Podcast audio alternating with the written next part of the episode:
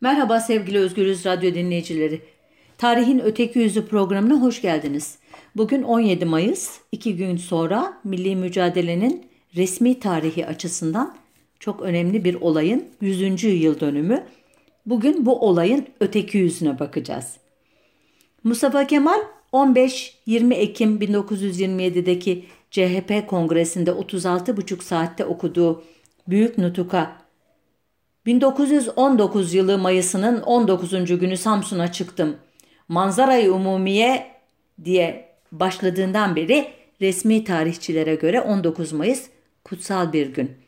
Halbuki Mustafa Kemal'in milli mücadeleye birlikte başladığı muhafazakar asker Kazım Karabekir'e göre bugünün milli mücadele açısından özel bir anlamı yok. Karabekir'e göre 30 Ekim 1918 tarihinde imzalanan Mondros mütarekesini takip eden günlerde İtilaf güçlerinin bazı liman ve şehirlere asker çıkarmasından sonra İstiklal Harbi yapmak yani kurtuluş için silah kullanmak fikri ilk kez kendisi tarafından 29 Kasım 1918'de İsmet Bey'e Zeyrek'te ağabeyinin Süleymaniye Camii'ne bakan evinde açılmıştı. Karabekir'in iddiasına göre İsmet Bey, bu iş bitti Kazım, gidip çiftçilik yapalım artık. Sen Kazım Ağa ol, ben İsmet Ağa demişti. Karabekir'e göre Fevzi Paşa ondan da beterdi. Evet mütareke ile Osmanlı ordusuna büyük ölçüde silah bıraktırılmıştı ama İtilaf güçlerini 1917'de bir devrim yaparak yarı yolda bırakan Bolşevik Rusya sınırında görevli olan Erzurum'daki 15. kolordu bu uygulamadan ayrı tutulmuştu bildiğiniz gibi. 13 Mart 1919'da 15. Kolordu kumandanlığına atanan Karabekir Paşa iddiasına göre göreve gitmeden önce Vahdettin'e düşmana direnme önerisinde bulunmuş. Vahdettin'i ikna ettikten sonra 11 Nisan'da Şişli'deki evinde hasta yatan Mustafa Kemal'e veda ziyaretine gitmişti. Ve ona şunları söylemişti. Paşam ben yarın Erzurum'a hareket ediyorum. İstanbul'da ne vaziyette kalırsanız kalın. Bir şey yapmak imkansızdır. Sükut edersek mahvımız kaçınılmazdır. Dolayısıyla derhal Anadolu'ya ordu başına geliniz. Hem de doğuya. Milletin kurtuluş anahtarı doğudadır. Orada her şey mümkündür. Ordu kuvvetlidir, halk da beraber gider. Planım basittir. Milli bir hükümet teşkili. İstiklalimizi ve hiç değilse milli namusumuzu kurtaracak ancak bu karardır. Anadolu'da milli bir hükümet kurma fikrini Mustafa Kemal Karabekir'in iddiasına göre şöyle karşılamıştı. Bu da bir fikirdir. Durum günden güne size hak verdiriyor. İyi olayım, size katılmaya çalışırım. Rauf Bey de bu görüşmeyi ve Anadolu'ya geçmeleri için Kazım Karabekir'in ısrar ettiğini doğrulayacaktı. Karabekir 13 Nisan 1919'da ünlü Gülcemal vapuru ile yola çıkmış.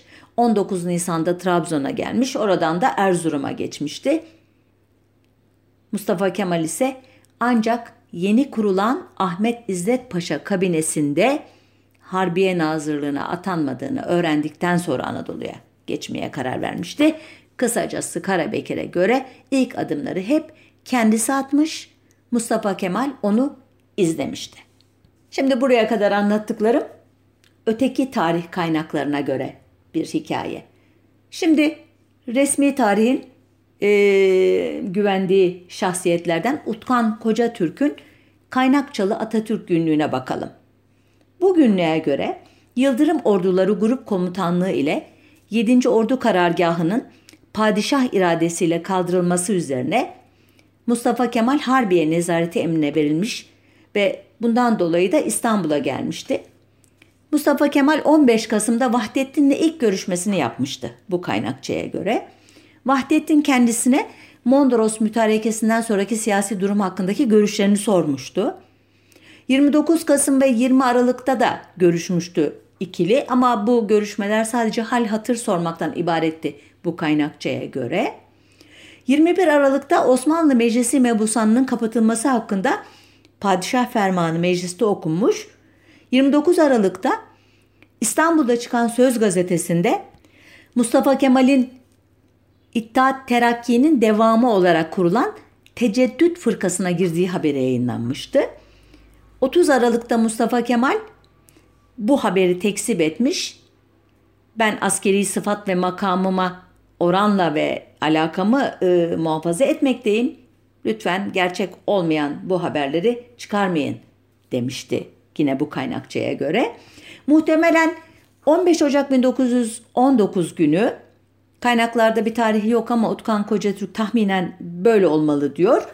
Mustafa Kemal'in İsmet Bey'in e, İsmet Bey'le Şişli'deki evinde bir görüşme yaptığı sanılıyor. Bu görüşmede Mustafa Kemal İsmet Bey'e hiçbir sıfat ve selahiyet olmaksızın Anadolu'ya geçmek ve orada milleti uyandırarak kurtuluş çarelerini aramak için en uygun yer ve beni oraya götürecek en kolay yol hangisi olabilir diye sormuştu resmi tarihe göre. Bundan bir ay sonra da muhtemelen 15 Şubat'ta bu kez ziyaretçi Refet Bey idi. Sonradan Bele soyadını alan asker şahıs. Utkan Koca Türkiye göre Mustafa Kemal Refet Bey'e eğer atına binip Anadolu işlerine gitmek istiyorsan ben bir gün senin bu arzunu tatmin ederim demişti. 20 Şubat'ta ise 20. Kolordu kumandanını atanan Ali Fuat Paşa Anadolu'ya hareketinden önce yanında Rauf Bey olmak üzere Mustafa Kemal'e veda için Şişe'deki eve gelmişti. Hatıratında belirttiğine göre o gün ben ve kolordum emrinizdeyim paşam demişti Ali Fuat Cebesoy. Ee, daha sonradan bu anlatılara resmi tarih ile öteki tarih arasında bir yerde duran Rauf Bey hatıratındaki şu cümlelerle katılacak. Sofrada üçümüz yalnızdık fakat o sırada Mustafa Kemal Paşa'nın Anadolu'ya geçmek kararı henüz kat'i şekilde verilmiş değildi. Paşa bir müddet evvel Ali Fuat Bey'in teşkil etmiş olduğu Osmanlı Ahrar Fırkası'nı kuvvetlendirip iktidara geçmek suretiyle kurulacak hükümette yer almaya ve bu yerde İstanbul'da mücadele zeminini hazırlamaya düşünüyordu. Bu maksatla da Ali Fethi Bey'in Minber gazetesine ortak olarak yayın sahasında elbette kendi gerçek kimliğini açıklamadan çalışıyordu. Böylece İstanbul'da bir şeyler yapmak ümitleri tekrar dirilir gibi olmuştu. Dikkat ederseniz Rauf Bey resmi tarihin e, söylemlerini e, usturuplu bir dille yalanlıyor ve diyor ki henüz daha karar vermemişti Mustafa Kemal ve devam ediyor. Diyor ki yine o günlerde diyor Mustafa Kemal İttihat Terakki'nin önemli adamlarından İsmail Canbulat ile diyor e, Mustafa Kemal'in evine gitmiştik. Burada diyor Mustafa Kemal'i İttihat Terakki'nin ünlü İyaşe Nazırı Kara Kemal Bey ile baş başa görüşürken gördük. Konunun iktidara el koymak amacıyla Sadrazam Tevfik Paşa'yı otomobilinin şoförünü değiştirip kaçırarak İstanbul'da bir yerlerde saklamak olduğunu anlayınca İsmail Can Bulat dedi ki yok birader böyle komitacı işlere gelemem bu benim işim değil.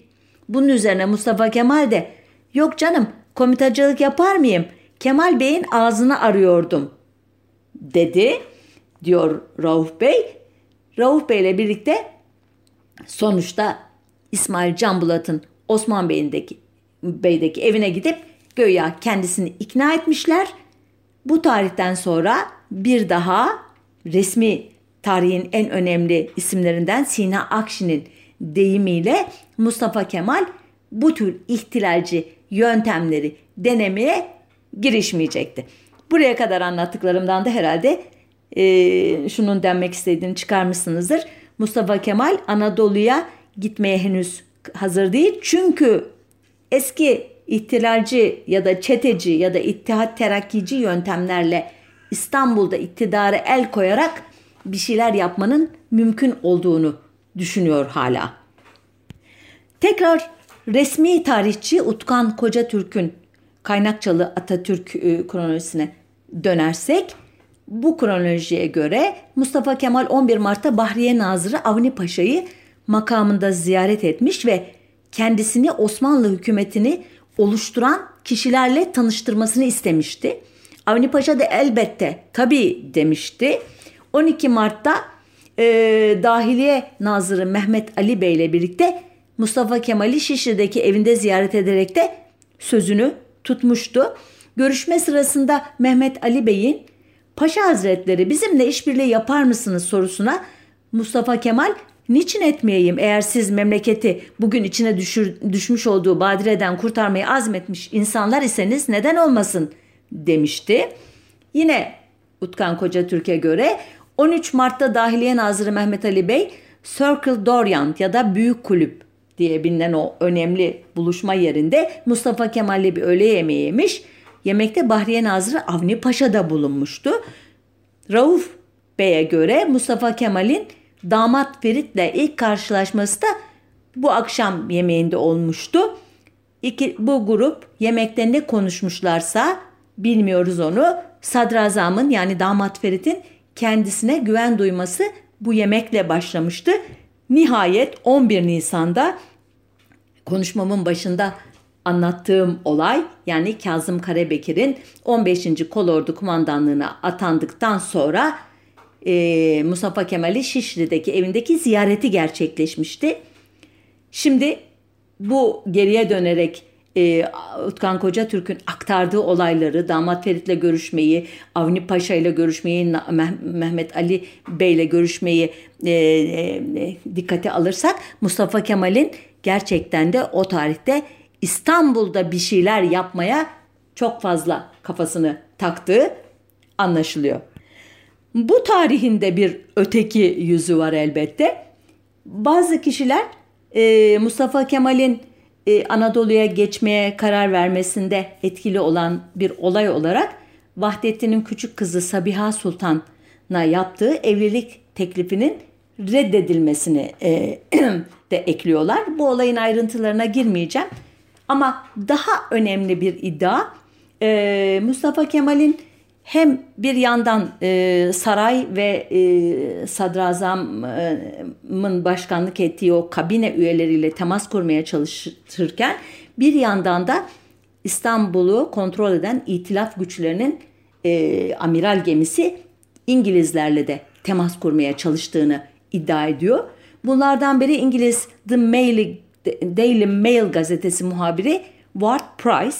Ona göre e, İngiliz Genelkurmayı'nın onayıyla yanında Refet Bey olan Mustafa Kemal ile görüşmüş Ward Price. Mustafa Kemal kendisine Osmanlı'nın savaşa girmesinin hata olduğunu, İngilizlerle çatışmak istemediklerini, bu hatayı Enver Paşa'nın yaptığını, Fransızlar Anadolu'ya çıkmasaydı halkın İngilizlere daha az tepki göstereceğini söyledikten sonra eğer İngilizler Anadolu'da sorumluluğu üstlenmek niyetinde iseler tecrübeli Türk idarecilere ihtiyaçları olacaktır bu sıfatla yardımımı arz edebileceğim bir makamla temas etmek isterim demişti. Price bu görüşmeyi Selanik Ordusu İstihbarat Bölümünün kıdemli subayı Albay Haywood'a aktardığını söylüyor. Yine Price'a göre Haywood bu teklifi önemli görmemiş, ciddiye almamıştı. Dolayısıyla Mustafa Kemal'in İngilizlerin e, de rızasıyla e, belki bir e, valilik e, gibi görevi üstlenerek İstanbul'u ve ardından imparatorluğun henüz kaybolmamış, kopmamış parçalarını kurtarmayı planladığını ima ediyor dolayısıyla. Bir başka kaynağa göre de bugünlerde İtalyan Yüksek Komiseri Kont Sforza Mustafa Kemal'le bazı görüşmeler yapmış ancak İtalyanların İstanbul'daki etkileri sınırlı olduğu için bunun arkası gelmemişti. Diyebilirsiniz ki neden e, Kont Sforza ilgileniyor konuyla? İtalyanlar biliyorsunuz itilaf güçleri arasında sürekli Yunanlılara tercih edilmedikleri, Yunanların onların önüne geçtiği e, hissiyatıyla hep kırgın, hep e, kendilerini e, ihmal edilmiş, dışlanmış bir kardeş olarak görmüşlerdir ve başından itibaren e, itiraf güçleri içindeki, içindeki pozisyonları e, böyle e, ikircikli olmuştur ve nitekim daha sonra Yunanlılarla çatışmaya düşerek Anadolu'dan ilk de çekilen güç olacaklardır. Şimdi buraya kadar e, ki hikayeyi e, toparlayarak e, iddiayı e, özetleyeyim. E, bir başka iddiaya göre de Mustafa Kemal bu sırada İstanbul'daki İngiliz siyasi irtibat subayı John Godolphin Bennett ile görüşmeye çalışıyordu. İngiliz tarihçi Lord Kinross'a göre bütün bunlardan bir sonuç çıkmayınca da Anadolu'ya gitmekten başka çaresi kalmamıştı. Ancak bunun için resmi bir görevlendirme beklemişti. Burada da Kazım Karabekir'e bir atıfta bulunabiliriz. Kazım Karabekir diyor ya hep ben karar verdim, adım attım o beni izledi. Gelmek için de bir görev bekledi. Bunu e, Lord Kinross da tekrarlıyor. Ee, bu görevlendirme neyse kısa sürede yapıldı. Neden? Onu Utkan Koca Türk'ün aktardığı o görüşme trafiğinden e, izleyebiliyoruz. E, hep sarayla, damat Ferit'le ve e, etkili kişilerle bir temas e, kurma çabasında ve bunu başarıyor Mustafa Kemal bu dönem içerisinde. 29 Nisan'da Harbiye Nazırı Şakir Paşa Mustafa Kemal'i makamına davet ediyor ve Karadeniz bölgesine müfettiş olarak gönderilme, gönderilmesinin kararlaştırıldığını bildiriyor. E, bu atama 9. Ordu Kıtaatı Müfettişliği e, adıyla 30 Nisan'da Vahdettin tarafından da onaylanıyor. Mustafa Kemal'den beklenen görevler şöyle. Görev mıntıkasında asayiş ve istikrarı yeniden sağlamak ve asayişsizliğin sebeplerini belirlemek, görev mıntıkasında dağınık olarak bulunan silah ve cephaneleri bir an önce toplatmak, bunları depolara yığmak ve koruma altına aldırmak ve asker topladığı ve orduca korunduğu öne sürülen bir takım Sovyet tipi şuralar varsa bunların faaliyetlerini önlemek ve lağvedilmesini sağlamak. Diyeceksiniz ki ne demek bunlar? Bunlar şu demek Mondros an, e, Ateşkes Anlaşması'nın 7. ve 24. maddelerine göre itilaf güçlerinin çeşitli e, nedenler ileri sürerek gerekli gördükleri yerlere asker çıkarma e, hakkı e, bulunuyor. Karadeniz bölgesi e, Rum e, çetelerinin biraz sonra daha ayrıntılı anlatacağım e, faaliyetleri e, nedeniyle e, Türk e, çeteleriyle çatışmanın çok kızıştığı bir yer. Son derece sıcak bir ortam var. E, Vahdettin ve e, çevresindekiler itiraf güçlerinin bunu bahane ederek Karadeniz bölgesini işgal edeceklerini, bu işgalinde e, arkasının İstanbul'un işgaliyle geleceği gibi bir paranoya içindeler veya e, haklı bir korku bu. Biraz sonra bu konudaki ayrıntıları aktaracağım size. E, Ahmet İzzet Paşa sadrazam diyor ki şimdiye kadar hiçbir faniye nasip olmamış genişlikteki yetkilerle Mustafa Kemal'e bu görevler verilirken padişaha yakınlığı, para suistimalinde bulunmamışlığı ve Ermeni öldürmek gibi suçlara karışmamış karışmamış olması göz önünde bulundurulmuştu. Şimdi diyeceksiniz ki Ahmet İzzet Paşa da bir taraf. Dolayısıyla e, padişaha yakınlığı derken taraflı bir yorum yapıyor.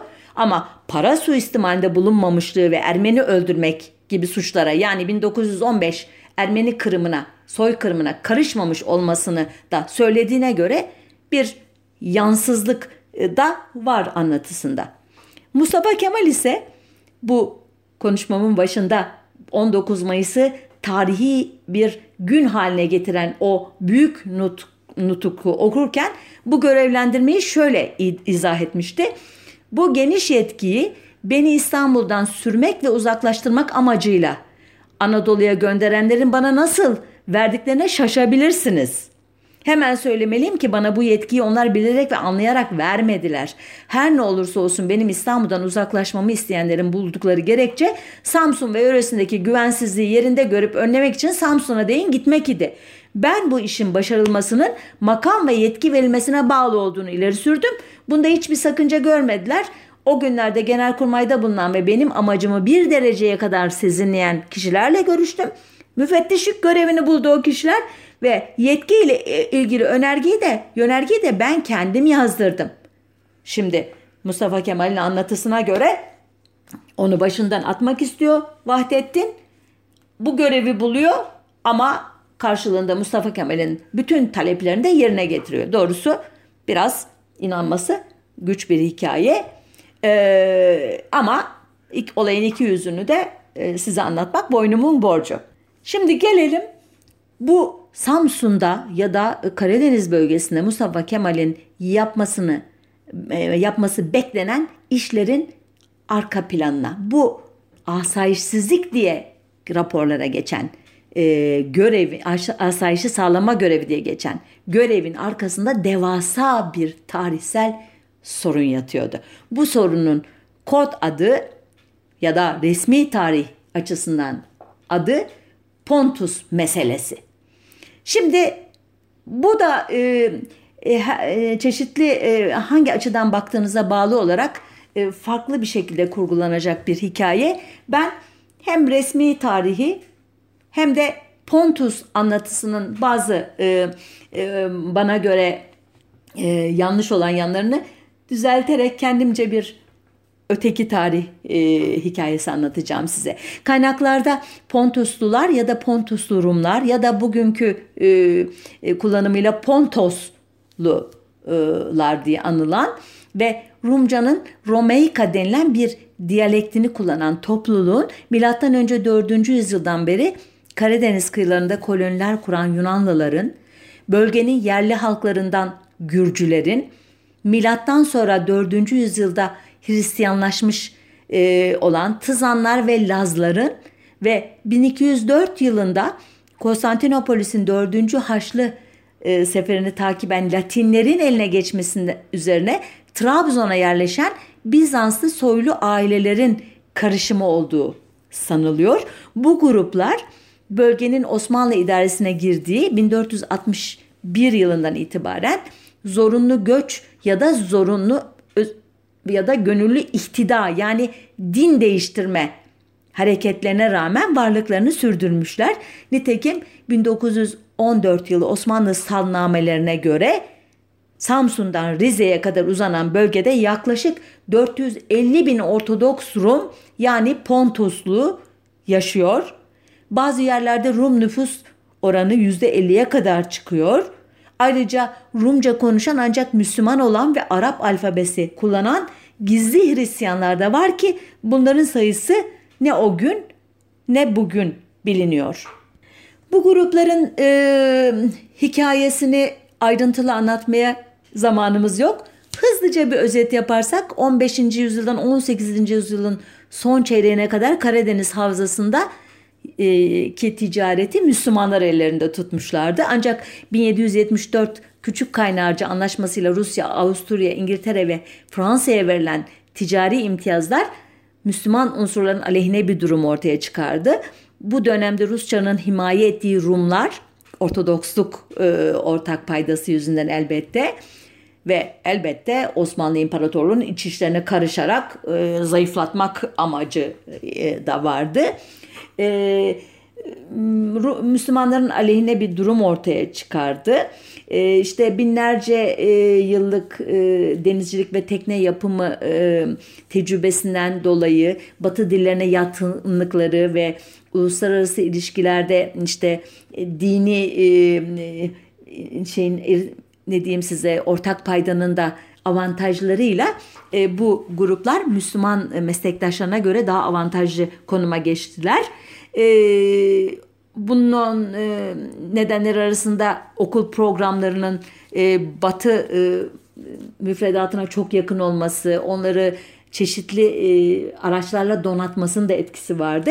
Sonuçta 19. yüzyılın sonuna gelindiğinde Samsun-Trabzon hattında özellikle taşımacılık, bankacılık, sigortacılık ve ticaret Ermeni ve Rumların tekeline geçmişti. Bu durumunda Müslüman Türk kesimlerini rahatsız ettiğini tahmin etmek zor değil.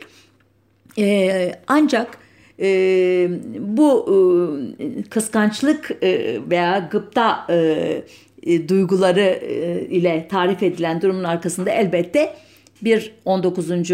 yüzyılı e, boydan boya e, kaplayan milliyetçilik ideolojisinin e, bölgeye yavaş yavaş sirayet etmesinin de e, payı e, vardı.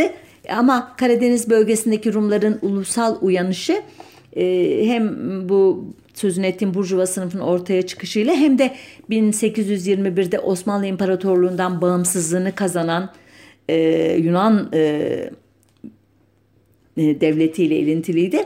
E, 1832'de ulusal sınırları tanındı Yunanistan'ın. O tarihte e, Yunan Yarımadası ile Ege denizindeki Kiklat adalarını kapsıyordu kurulan devletin e, sınırları. Yunanca konuşanların ağırlıkta olduğu Girit, Ege adaları, Epir, Teselya, Makedonya, Trakya Osmanlı İmparatorluğu'nun içinde kalmıştı.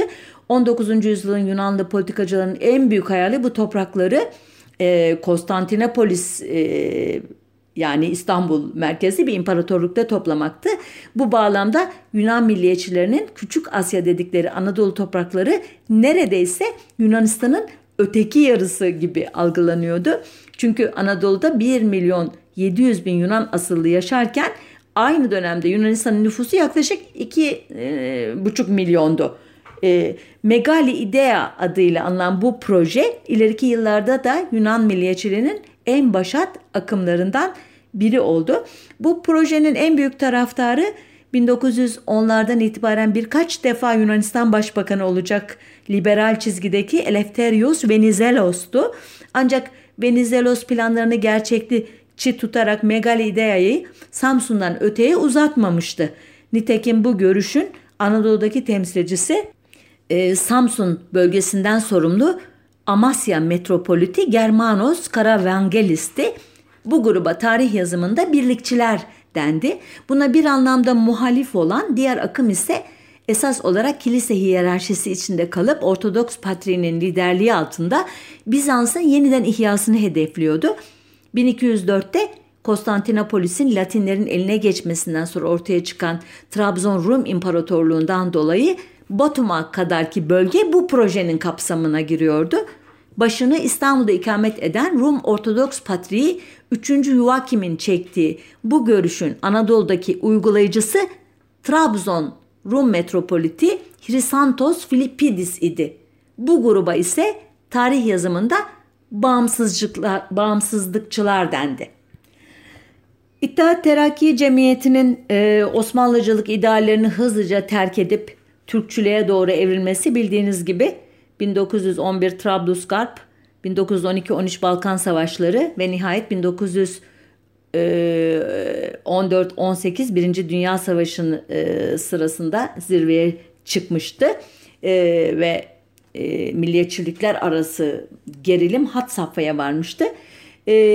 Bu dönemde seferberlik kilise ve okulların propagandası sonucu kendi toplum önderleri tarafından kendilerine kurtarıcı olarak sunulan yabancı ordulara karşı savaşmaları söz konusu olduğu için Pontuslar tarafından hiç iyi algılanmamıştı doğal olarak. O tarihe kadar silah altına alınmamış sadece kısa süreliğine donanmada Angarya hizmetlerinde çalışılmış olan Pontus halkının düzenli orduya karşı besledikleri nefretle ulusal duyguların karışmış olduğunu tahmin etmek zor değil. Ee, buna e, tepki elbette İttihat Terakki'nin e, bu gruplara duyduğu güvensizlikin bir ifadesi olan amele taburları oluşumuydu. E, ve bu sadece Pontus Rumlar değil Yahudiler, Ermeniler ve diğer e, tırnak içinde devlet tarafından şüpheli görülen unsurlar doğrudan cepheye sürünmüyorlardı. Çünkü ellerine silah verilirse bunun e, Türk milliyetçiliğine döneceği endişesi vardı. Amele tabirlerine gönderiliyorlardı. Amele taburlarında bir süre sonra korkunç olaylar yaşanmaya başladı. Bu e, haberler e, ana e, şeylere, köylere, şehirlere gittikçe askerden kaçma elbette arttı. Sonuçta e, Karadeniz bölgesi e, patlamaya hazır bir e, barut fıçısına döndü. Bu e, grupları biraz önce sözünü ettiğim e, birlikçiler grubunun temsilcisi Samsun Metropolitü Germanos destekliyordu. Ancak şunu belirteyim, bu grubun Mustafa Kemal'in nutukta sözünü ettiği Mavri Mira örgütüyle hiçbir ilişkisi yok. Böyle bir örgüt var mıydı o da e, resmi tarihin e, icadı gibi gözüküyor. Çünkü e, buna dair hiçbir belge kaynak yok. Ama e, Germanos'un faaliyetleri hakikaten biliniyor e, şeye karşı İmparatorluğa önce sonra da Ankara güçlerine karşı. E, buna karşılık e, ayrılıkçı diye e, tabir ettiğim yani otonomici, muhtariyetçi Trabzon metropolü Hirsantos ise Anadolu'daki Rum topluluklarıyla Türk topluluklarının işbirliği yapmasını ve e, ademi merkeziyetçi bir yönetim kurulmasını hayal ediyordu Trabzon'da. Tabii kafasındaki plan Rumlar daha çoğunlukta olduğu için e, yönetiminde Rumlarda olacağı şeklindeydi. Ama e, Türklerle de iyi geçinmeye çalışıyorlar. Hatta bunun için Trabzon valisi Cemal Azmi Bey ile e, işbirliği e, yapmaya çalışmıştı e, 1914 seferberliği sırasında. E, bir yandan da Giresun'un e, eski belediye başkanı Kaptan Yorgin'in oğlu Konstantin Konstantinos'un Lenin'in tezlerinden etkilenerek halkların kendi kaderini tayin e, e, fikriyatına yaklaşarak e, yürüttüğü bazı faaliyetler var. O da e, Marsilya'da çeşitli Pontos temsilcilerini bir araya getirmişti. Hatta e, Leon Troçki'ye bir telgraf çekmişti. Sovyet Rusya'nın Sinop'tan Batım'a kadar e, uzanan bölgede bağımsız bir Pontus devletini desteklemesini istemişti ama Sovyet Rusya e, bu çağrıya e, cevap vermemişti. Fransızlar da ilgilenmeyince bu akamete uğramıştı. E, sonuçta e, Mustafa Kemal'in göreve atandığı dönemde böyle bir tablo vardı e, bölgede. Mustafa Kemal'in yıllar sonra Falih Rıfkı'ya anlattığına göre Vahdettin e, yola çıkmadan önce kendisine paşa paşa şimdiye kadar devlete çok hizmet ettin. Bunların hepsi bu kitaba geçmiştir.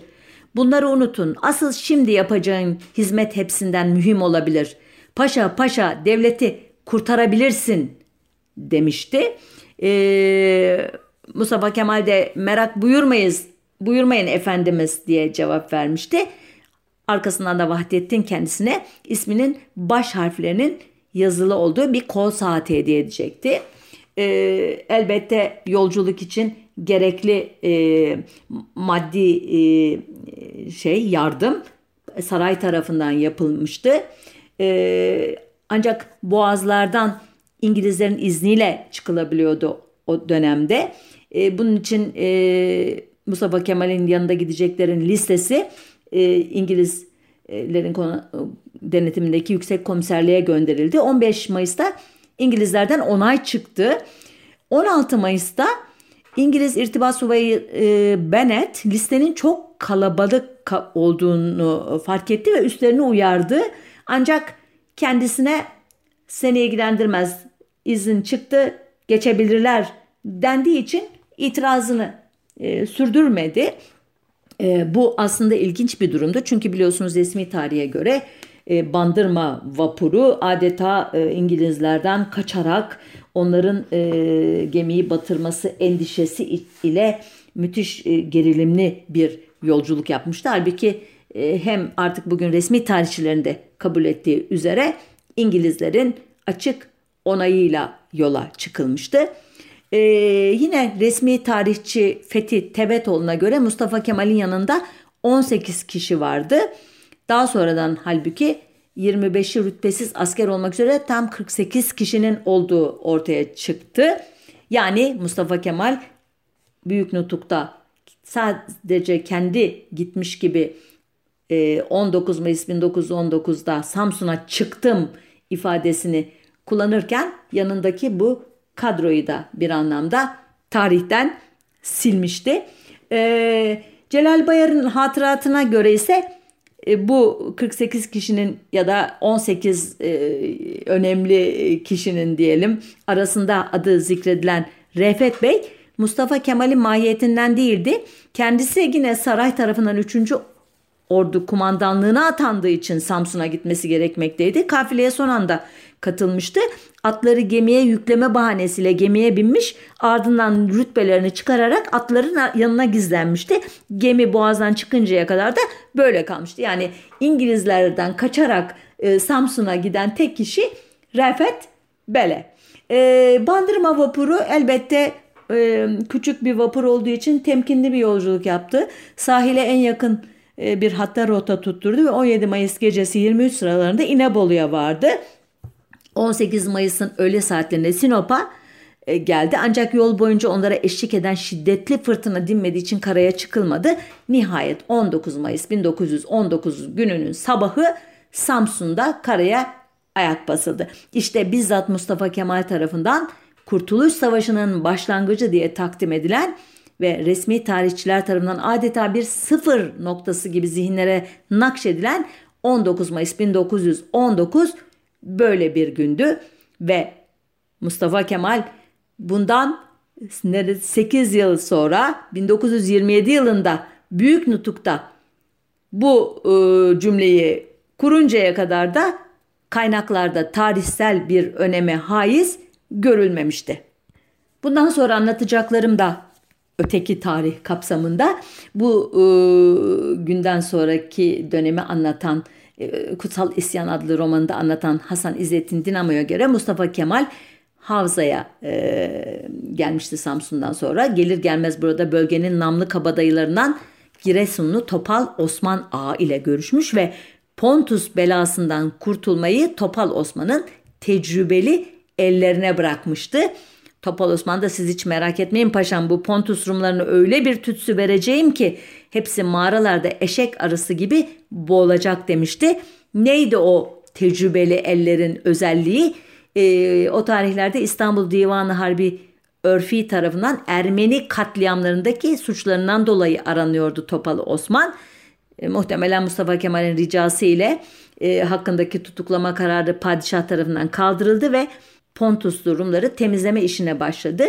E, Falih Rıfkı'ya göre Topal Osman basılan her Türk evine karşı 3 Rum evi basmak, mezarını kendine kazdırıp diri diri adam gömmek, vapur kazanlarında kömür yerine canlı canlı adam yakmak gibi zulüm ve işkencelerle bölgeyi Rumlardan tamamen temizlemişti.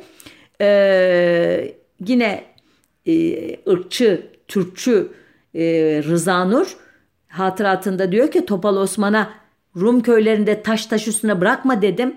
O da öyle yapıyorum ki kiliseleri ve iyi binaları lazım olur diye saklıyorum ama dedi. Ben de ona dedim ki onları da yık hatta taşlarını uzaklara dağıt, yollara at. Ne olur ne olmaz bir daha buralarda kilise vardı diyemesinler dedim. O da yahu sahi öyle yapalım ağam ben bu kadarını akıl edemedim diye cevap verdi diyor. Ee, bunlar olurken Pontuslular Yunanistan'dan yardım istemişlerdi ama Venizelos hükümeti onlara cevap bile vermemişti. Çünkü Venizelos'un o tarihlerde kendine göre daha somut ve gerçekçi hedefleri vardı. Megalidea'nın sınırını Samsun'dan öteye geçirmediğini zaten biraz önce söylemiştim. Bu bağlamda e, şeyi askeri e, harekatı oralara kadar uzatamayacağını farkında olduğu için kulağını tıkamıştı Pontus e, çetecilerinin davetine, çağrısına. Sovyet Rusya ise Kemalist hareketle yakınlaşma politikası uyarınca Batum'daki Pontus çetelerini dağıttığı gibi onların liderlerini de Kemalistlere teslim etmişti. Bu arada İtilaf devletlerinden umudunu kesen e, Trabzon metropolitü Hrisantos rotayı içeri çevirmiş Kemalistlerle İstanbul arasında köprü görevi gören Ahmet İzzet Paşa ile bir protokol imzalamıştı. Buna göre bölgedeki kilise ve Rum okullarının statüsü olduğu gibi korunacak, özel hukuk özelliği garanti edilecek, idari mahkemeleri ortaklaşa oluşturulacak, yerel meclislerde ve jandarmada iki topluluğa eşit pay verilecek, Rumca ikinci dil olarak tanınacaktı. Hirsantos bu metnin bir kopyasını o sırada Sivas'ta e, milli mücadeleyi örgütlemek üzere toplanmış olan he, e, heyeti temsiliye uğraştırmak üzere iddiaçıların önde gelenlerinden Kara Vasıf Bey'e de verdi. Ancak Türk tarafı bu tekliflerde ilgilenmediği ve aynı şekilde bu proje Venizelos tarafından da desteklenmediği için bu adımların arkası gelmedi. Bundan sonrası e, Pontuslular için son derece acıklı ve kanlı geçiyor. Ee, Yunanistan'da 30 Eylül 1920'de bir maymunun ısırdığı kral e, bir ay sonra ölünce Venizelos hanedan bunalımlarının eşliğinde yapılan seçimde iktidarı kaybetmiş. 19 Aralık'ta Alman e, yanlısı Kral Konstantinos Atina'ya dönmüştü. Komuta kademelerindeki dağınıklık ve e, moral bozukluğu ile Anadolu'daki Yunan ordusu e, 11 Ocak 1921'de 1. İnönü mevkiinde geri çekilmişti. Bu Ankara'nın elini güçlendirmişti. 16 Mart 1921'de de e, Sovyet, Rusya ve İngilizlerle Ankara arasında anlaşmalar yapılınca Pontus hareketinin e, kaderi belli olmuştu. Aynı şekilde Anadolu'daki Yunan güçlerinin de elbette. Bu tarihten sonra Ankara hükümeti Pontus durumlara karşı tutumunu iyice sertleştirdi. Şubat ayında Samsun ve Bafra eşrafından bir grup tutuklandı. Rum gençlerinin amere tabunlarına alınması için yeniden tamim çıkarıldı. Katılmayanlar tutuklanmaya başlandı. Nisan'da sakallı Nurettin Paşa adlı namlı bir acımasız komutanın başında olduğu merkez ordusu Bafra bölgesindeki Rum çetelerine karşı ilk operasyonu başlattı. Ee, Haziran ayında Yunan kurvazörü Kilkis'in İnebolu'yu bombalaması üzerine Ankara bölgedeki tüm Rumların iç bölgelere sürülmesine karar verdi ve kafileler yolda Topal Osman'ın çetecilerinin saldırısı altında büyük can kaybı verdiler. Bundan sonra benzer e, harekatlarla 1923 yılının Şubat ayında Ankara hükümeti Pontus meselesine resmen noktayı koyduğunu açıkladı. Yunan kaynaklarına göre 1914 ve 1923 arasında 300 bin Pontuslu Rum hayatını kaybetti. Stefanos Yeresimos'un çok saygıdeğer bir araştırmacı idi, e, yaşamıyor, rahmetli anıyorum. Onun hesaplamalarına göre 1916-23 arasında Rum kaybı 65 bin ila 70 bin arasındaydı. Rum kayıplarından hiç söz etmeyen resmi kaynağımız Genelkurmay ise bu bölgede Rum çeteciler tarafından öldürülen Türk sayısını 1817 olarak veriyor. Yani bir tarafta en iyimser rakamlarla 60-70 bin Rum kaybı, diğer tarafta resmi tarihin en e, muhtemelen abartılı rakamlarıyla 1817 Türk kaybı.